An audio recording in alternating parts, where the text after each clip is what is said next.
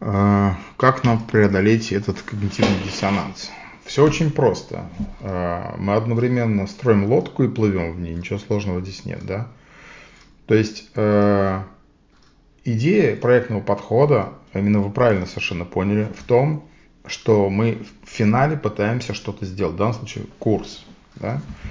И он состоит из последовательности задач.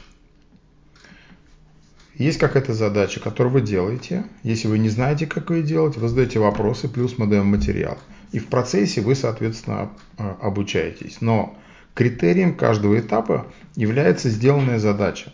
Таким образом, а, здесь как бы а, происходит обратная ситуация к классическому обучению. Потому что в классическом обучении вас сначала учат каким-то навыкам, да, вот. Здесь происходит в проектном обучении как в жизни, как на работе. Вы когда приходите на работу в какой-то проект, то что начинается? Вам ставят какую-то цель, вам ставят какую-то задачу. Вообще говоря, никто не спрашивает, умеете вы делать или нет. Это подразумевается. Потому что вы когда приходили на работу, там какое-то резюме там писали, там, возможно, наврали, это никого не волнует. И вы тоже прекрасно понимаете, что вы должны взять на себя эту ответственность. То есть для вас на работе это будет совершенно нормально, когда вы подписываетесь под что-то, чего, возможно, там, может быть, что-то и не знаете.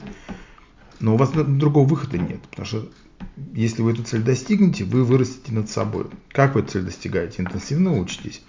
То же самое здесь. Смысл этого курса заключается именно в том, что ваша цель сделать этот курс. В процессе вы обретете все соответствующие навыки и знания, потому что у вас нет другого варианта. То есть у вас нет шансов это не сделать, потому что вы будете пытаться это делать.